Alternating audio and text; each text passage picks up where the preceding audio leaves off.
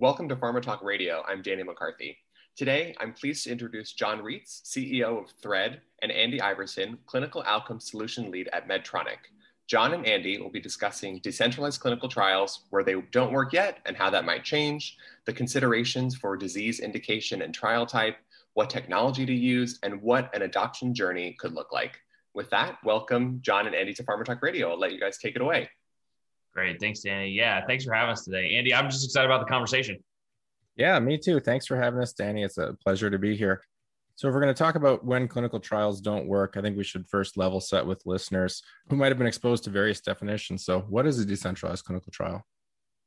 Yeah, it's a big word. I think of all the things we're going to talk about today around DCT, this could actually be the one thing everybody will disagree with anything we say, right? Because getting defining things is always a challenge. And even though we finally got to this word decentralized studies um, versus sort of the word bingo we used to always play around is it a virtual trials and a decentralized study? It, the reality is a definition of a DCT is moving validated assessments so that they don't only happen primarily in the clinic, right? We're moving things so they can be decentralized from a location so that you're able to capture data, uh, complete study activities, and do other things that are part of a protocol um, in the clinic, but outside the clinic. And, and, what I would tell you is it's the hybrid mix of that that we really think about at Thread. You know, I, I, know there's a fully decentralized trial model, which you could you could make a play for, but that's a small percentage, right? A hybrid decentralized trial model is where the bulk of the innovation and shifts and studies have gone. And so I would tell you that it's simply put, it's just moving those validate assessments from only in the clinic to being able to happen outside the clinic and maintain the validation and the process rigor they need to actually be an endpoint we can use in submissions. Yeah, I, I agree with that definition as well. I think we're moving away from having a binary classification where a, trial is entirely decentralized to, to looking at individual activities. This is a decentralized activity or this is a degree of decentralization. I think I think that's helpful for this definition in the conversation you know, too, I think we get hung up on the definition a little bit. You know, we uh, probably like you, Andy, internally, we, you know, people will call and, and have this conversation. They'll say, well, you know, I, I can't do a decentralized study because I want my patients to see sites. And and I look perplexed because I say, well, who told you a DCT doesn't involve sites? And I think, you know, there's a little bit of misconception still happening. And, and hopefully topics like today help to educate a little bit and sort of ground us that there are levels of decentralization, right? And and and the how you do it and how how many virtual visits you have versus home health visits versus in clinic is totally up for debate because you're applying it fit for purpose to each and every protocol, right? So some protocols, maybe two virtual visits is great. And in some, maybe 10 out of 12 is, is what you can do. And that's okay. I think it's about using decentralized trial as a tool, not the full study model. I think when you think about it like that, it helps you to be more flexible and using it for its advantages, but not kind of leaning into, you know, trying to force fit it into stuff, uh, which is, you know, kind of the next point we were chatting about was when these DCTs don't work, and I think about that topic, I think we all are really quick to point out here's all the great things DCT can do, but but obviously there's areas where it it, it doesn't work or it maybe it's not the good fit. Do you have any kind of high level areas you think about when you think about fitting and where maybe where it's being forced in the areas it, it shouldn't be? Yeah, yeah, I think that's a great place to start. I think I think the first place where where it often doesn't fit is if you if you need to go fully decentralized, especially at a company like Medtronic where we're dealing with uh, implants and complex procedures, you certainly need that site. So if you don't have the site element to it, a decentralized trial might work.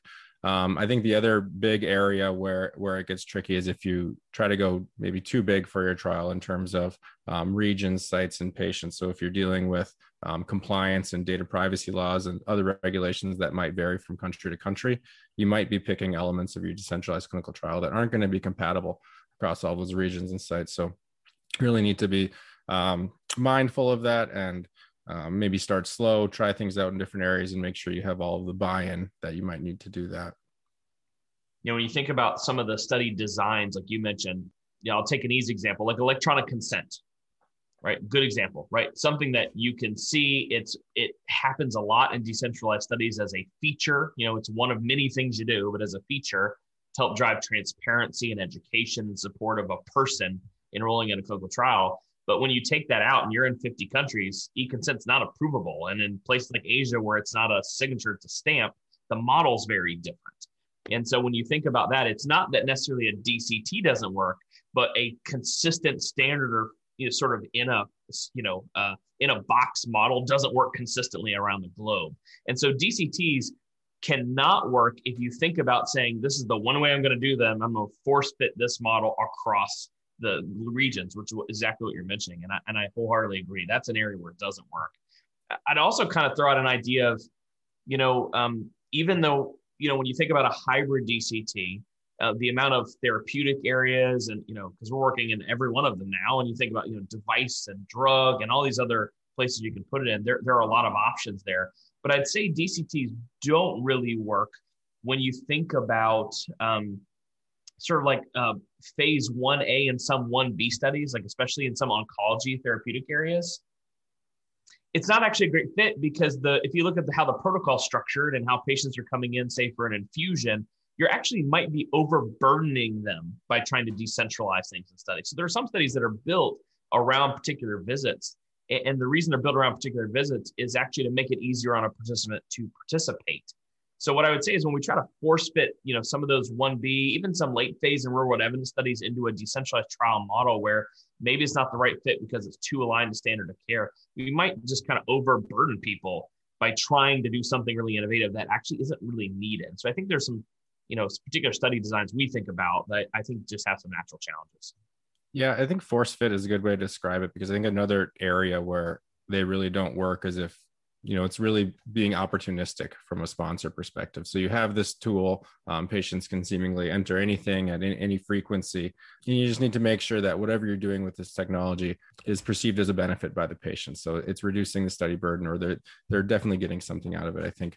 You can um, you know default to saying we're going to collect this data every day or every week or every month or we can integrate all of these sensors but you really need to make sure um, that it all makes sense for the patient and and it fits in with what they should be doing for activities on their care journey you know it's interesting too we did this um, patient insight work recently and it, meaning we we have our you know the platforms being used we're doing a decentralized trial approach somebody is simulating the platform it happened to be a patient in this case and you show them how a telehealth visit works, how they do ECOA, kind of all the things you described. And essentially the response you get after was you said, Well, how did that feel? And they go, Wasn't this how they all work? Was the response you got from the patient.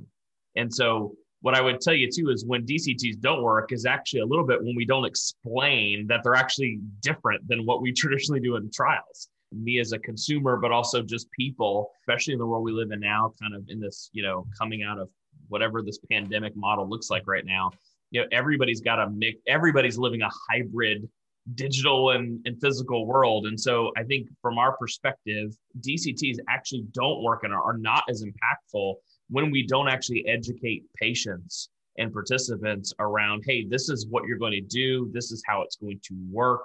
This is how it's different than a traditional study. Because i, I do think that sometimes we we we as sort of organizations that are doing the studies know the innovation. We're excited about it. We're going to do it. But when we take it out there in the real world, you know, if we don't train and appropriately support the sites and the patients, you're right. They don't understand why it's happening. They might have a little bit of of their expectations are actually higher because they already thought it was it was the norm. And I think those are some things where DCTs don't work if we don't think about the education. We don't stop about, you know, thinking about how do we talk to and, and train appropriately and support appropriately too. So yeah, that, that'd be the other one I, I'd throw in there you know, just knowing a lot of your work around evidence and assessments and endpoints and, and generation like that, do you have any thoughts around, I don't know, sort of complications around that and kind of what's holding back the use of kind of all these types of endpoints in DCT?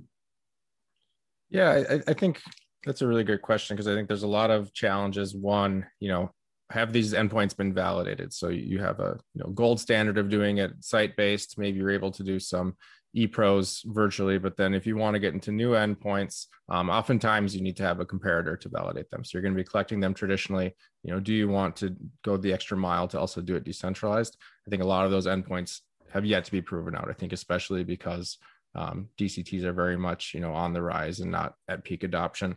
Um, I think another area that is really challenging to figure out in the operations is just authentication of data. Um, you know, did did this really come from the patient? Did they really enter it? did they really do it appropriately? Um, there might be some complex um, steps required for you to get a specific measurement from a sensor. under the supervision of a trained professional that that's one thing but i think if you're looking at just at the patient's home that's another so uh, there's some ways to counteract that you can have home health visits you can have um, telehealth for some things but you still do have that that challenge where some measurements and readings are just going to be different um, in a site than at home the other piece of this still having this discussion in the industry around BYOD versus provisioning devices, right? Because you know each has its pros and cons, right? Device provisioning means you have a lot of control, um, but you also the con is increased cost, and you have to give people new devices, and they have to carry something else. But on the other hand, you know BYOD is great, um, but you have to cover a lot of BYOD instances. You got to cover a lot of operating systems across you know different um, iOS and Android features, and so you know when you look at kind of where DCTs don't work, you know, I think they don't work when you don't have a really well thought through strategy around provisioning versus BYOD. And I think part of it is science, right? Part of it is if you're taking like a, if you're using image capture in the app and you need to make sure your image quality is of a certain level because that's a secondary or primary endpoint, you should probably provision a device, right? Because you're just going to take that risk off the table. But on the other hand, you know, if we don't think about strategically the use of that particular device or web or whatever that would be in a study, we can actually make the DCT study not work because we've introduced something that's completely new, right? Uh, like I'll give you an example. You know, something we you, you see is even when you provision devices and you provision, say, an iOS device to an Android user, they go, "Hey, thanks, but I actually like Android better." And so we've had these kind of multi kits where you're like, "Here's an Android version, here's an iOS version," because people are just so used to using them that you give them, you know, something like an Android user, an iOS phone, and it feels like, you know, it's an alien. so I do think that DCTs don't work uh, when we don't think through those considerations. Obviously, because like you said, the devices, the sensors, all those components become so much of the source of data capture, and so it's it's tricky. It's a little art, not science in, in, those discussions, but I do think that they don't work when we don't make decisions around, you know, to, who who has the device and what kind of device are people going to use. Yeah, yeah, I think that the two big issues around devices are really device familiarity, the you know iOS Android example, or I'm being provisioned a blood pressure cuff. I already have a different one at home. Ideally, you'd be able to integrate all devices that a patient chooses, and they'd all have valid you know scientifically proven data. Um, but that's just not the case. And sometimes you're going to need to rely on these tried and true standards. But then the other issue you get into is you know device fatigue. So a patient might have two devices um, a wearable. So from the patient perspective they're juggling all these different apps and devices that you want to avoid. And then also from the site perspective if everybody has a decentralized trial going um, there's going to be various uh, applications patient facing apps wearables et cetera that all need to be handled by the site and now they're kind of getting into this IT support model that maybe didn't exist before. Uh, so I think that's another area that you know we're going to need to figure out and be- might become more of a, a, challenge as more and more trials are decentralized. Yeah, that's a good point. I, I was I think it's spot on. You know, DCTs don't work when the sites have to become the geek squad, right? Like that's just it's a burden where you know uh, that you don't want to put on sites because it's not, you know, that they're doing their job and they got a lot of work to do already. And I would say that, you know, being able to have tech support and, and all those components is really helpful and important. Uh, not that some sites, not that sites aren't there to help, but they need to be a directional arrow, not feel like they have to answer everything and figure everything out. And I do think that that is, you know, like when we look at tech support and things like that, it, it's critical. It's important uh, because they don't work if people get frustrated. And I think you know, as simple as you can make it, it's always the simple things. Uh, I was telling somebody the other day, they said, Well, what are the biggest technology questions you get to your help desk? And I said, Well, actually, you'd be shocked. Like the kind of tech questions you get are like, My phone doesn't turn on. And we go, Well, that's because you, the, the you're using an iOS and it's the little button on top, or, you know, I'm not sure if I charge my device or not. You know, it's really, it's not these complicated things, you know, or I drop my phone in the swimming pool. How do I get to work again? Like this is real life. Like, you know, Sandy, this is what actually happens in clinical trials. And I think, I think we think that there are these severely complex tech issues, but there are still a number of users, especially people in clinical trials that do not have a high technology aperture, right? And so, so they do need help and they maybe need more handholding. Not everybody, but a percentage. And, and you're right. We have to really account for that. And if we don't, we really, um, impact the ability for the DCT model to work well. So if we kind of slide out of that, which uh, that much time on DCTs not working, I think is is good, right? I, I, think this is a it's a healthy conversation to know that decentralized trials' approach is you know, we believe it. That's why we're here talking about it. But we have to take measured steps and use it in the right ways, the right therapeutic areas, the right, you know, operation uh, areas. But you know, if you think about kind of moving on, when when you do figure out how to think about adopting and scaling DCTs, yeah, how to how what kind of advice would you give to everybody else listening to say here's how they should start? Yeah, I think there's really two big focus areas for that. I think one is the stakeholder engagement aspect, and the other would be the just your technology evaluation and adoption framework. So it's kind of starting the conversation on the stakeholder side. You know, I think there's the there's the internal and the external stakeholder groups. Executive sponsorship and leadership certainly helps. We had that at Medtronic as we were trying to kind of bring on some of these new technologies. And, and, top down is certainly easier than bottom up. So it helps you with the, the upfront investment. You know, you're not necessarily going to be saving money instantly when you go decentralized, and also just some of the bumpy road ahead with um, various stakeholders in the process you need to go through. Um, you need to overcome some of the initial skepticism. Um, a lot of things that we just actually talked about um, might lead some people to believe, you know, that will never work or nobody actually wants that as part of the trial. Um, so you need to figure out um, how can you thoughtfully design um, you know the actions you're going to take with with decentralized clinical trials so you can uh, prove out different lessons over time to kind of have a larger system? Uh, you also need to get business unit level clinical leadership. So find those innovative leaders who are going to include decentralized clinical trials as part of their overall evidence strategy so the early adopters at the organization they're going to have more steps to go through than some of the late adopters. They need to be in this for the long haul willing to invest a little bit more um, and make sure they have a use case that is more suitable for decentralization than maybe some of the late adopters might be.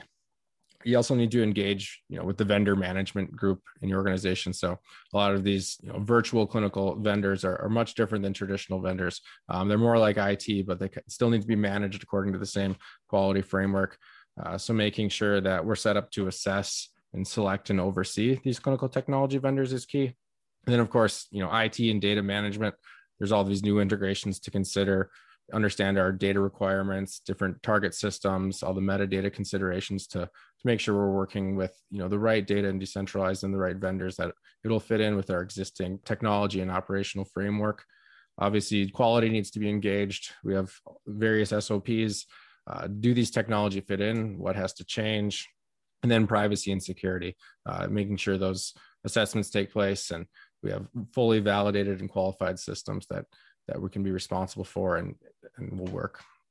How do you guys think about what kind of initial studies to select? Because you, you mentioned that up front but i do think that that's a question we get all the time right? Which is kind of what's like what's the best fit criteria? Like if i want to do my first one to three what's a good example? Where's a good place to start? What advice would you give to to companies who are just saying, I'm trying to figure out, like I've got an array of studies. How do I figure out which is the best one to start with? It's first identifying areas of significant patient burden. So, what are activities where a patient might just obviously think, why can't I do this at home? Um, if you're going in to fill out various pain scores um, and questionnaires, you know, that's something that in the patient care world has largely shifted to be at home. Um, you're doing this as part of your your pre-check-in process before a visit. Um, so I think things like that, ePro is you know the big one to do, and, and, that's why it's had the most adoption. I think other ones, once you get more creative, is if, if a patient is coming in for maybe a, just a simple blood draw, can you think about um, so some sort of mobile health, bring things to the patient rather than adding additional burdens. Kind of focusing with those things where you're going to get you know validated data. You're not really concerned that it won't count for your endpoint um, but still does save patients a trip to the clinic. If you're if you're not replacing, you know, clinic visits, it's not going to add as much value to the patient right away. One other thing to consider is a lot of our customers, especially the ones that are kind of at an adoption or scale model now, and what we just find that as somebody's doing, you know, more than five DCTs, so they're kind of still in that journey, but moving forward. Yeah, uh, we saw a lot of customers kind of start in either a phase two or a 3B right? They didn't put like no like you know, very few of our customers went straight to phase three RCT, right? They they kind of went to these zones where there were still risks, where it was still hard to do, still important, um, but but there was less risk because you could start in kind of phase two, phase three B, and and I do think that for companies that are thinking about how do I start. Um, I think all those points you made are excellent, and I think trying to figure out, you know, therapeutic area around not just around do I think it's a good therapeutic area, but does it decrease patient burden is a big deal Um, I would also say that when we look at the virtual visit model, which is what you brought up, the ability to reduce visits. You know, if you can reduce more than two visits, you're making a substantial change in the schedule events, right? And I think that you're 100% right. That brings a lot to bear. You know, when you think about kind of this phasing approach, right? You think about how do you actually drive adoption scale? Do you kind of have in your head, or do you have thought process on sort of what a phase one looks like versus a phase two? You know sort of these are things you got you nailed a bunch of things that you got to get right to really start. What are the things you think about that kind of get you after you've started to a phase two? Yeah and how we approach this is we really have a you know technology evaluation and the, the adoption framework.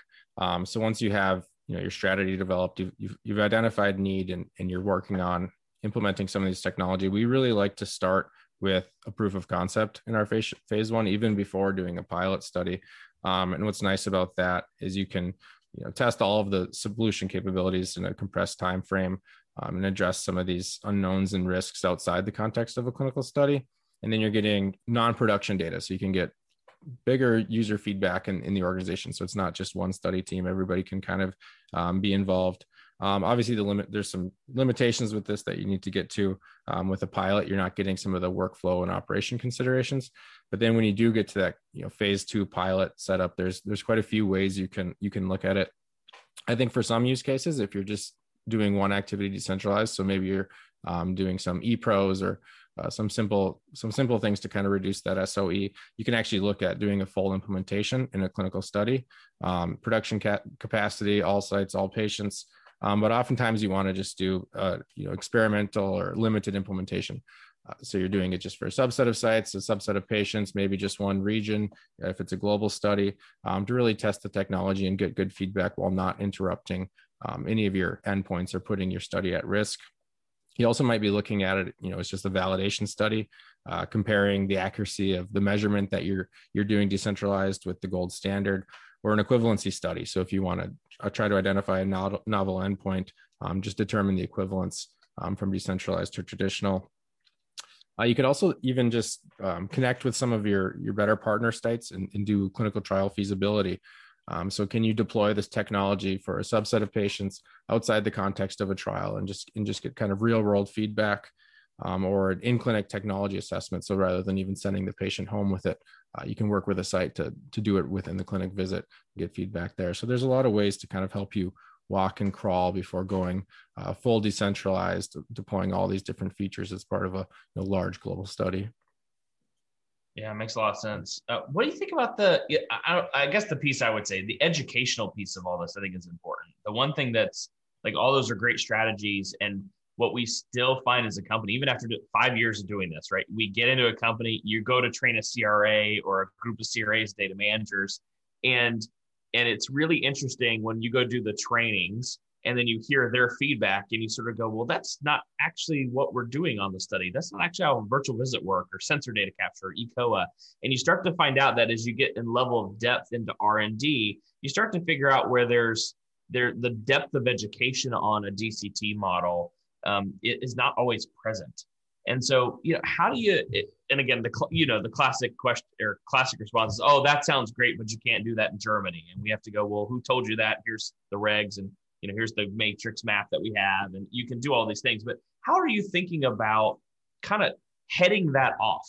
Right? Being able to kind of help educate people across the organization, because especially in something like Medtronic, it's hard to do. It's a lot of people, right, to educate, and you kind of have to, I don't know, you have to compartmentalize and prioritize the education. But uh, is there anything you've done in your organization that drives kind of education, just in general, even if they haven't got to a study yet, or just to kind of, you know, if someone comes to you and goes, I want to know more about DCT, you give them X. Like, I'm just sort of curious if there's anything, any tactics or actions you found helpful there.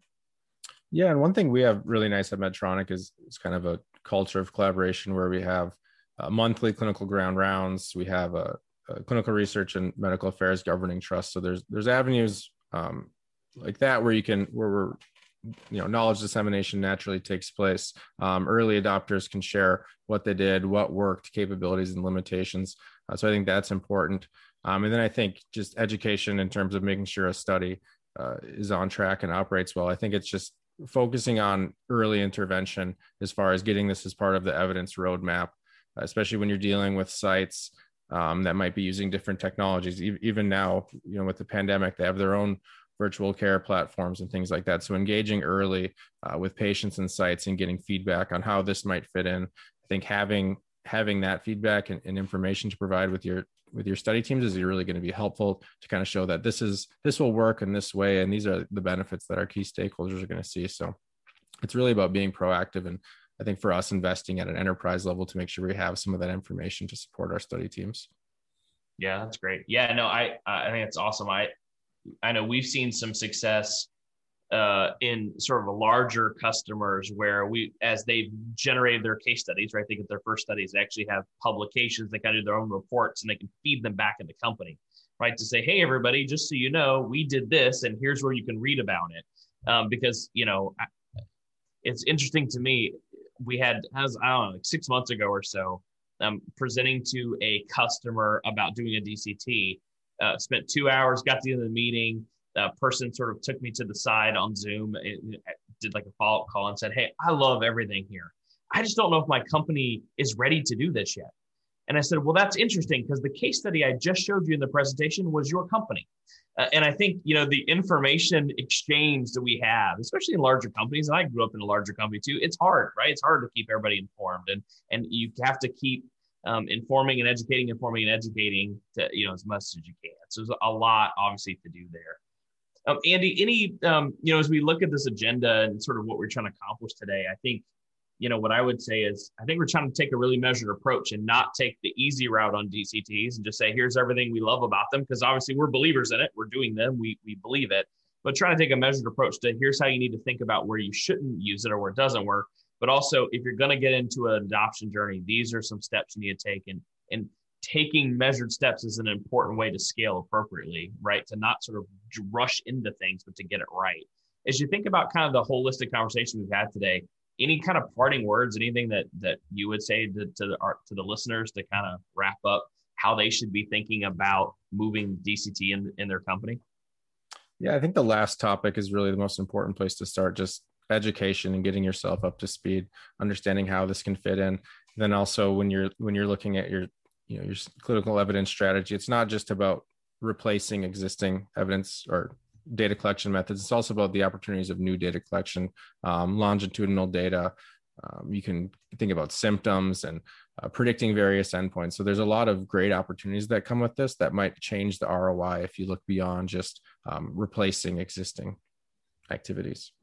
Yeah no, well said. Yeah i would definitely say i think the key here is start doesn't have to be perfect, doesn't have to be complex. The key is start. DCT is here, and there are you're not the first to do it, but at the same time, starting is more important than continuing to analyze when you should start. And uh, it's good. So, Andy, thanks for for today. Thanks for the conversation.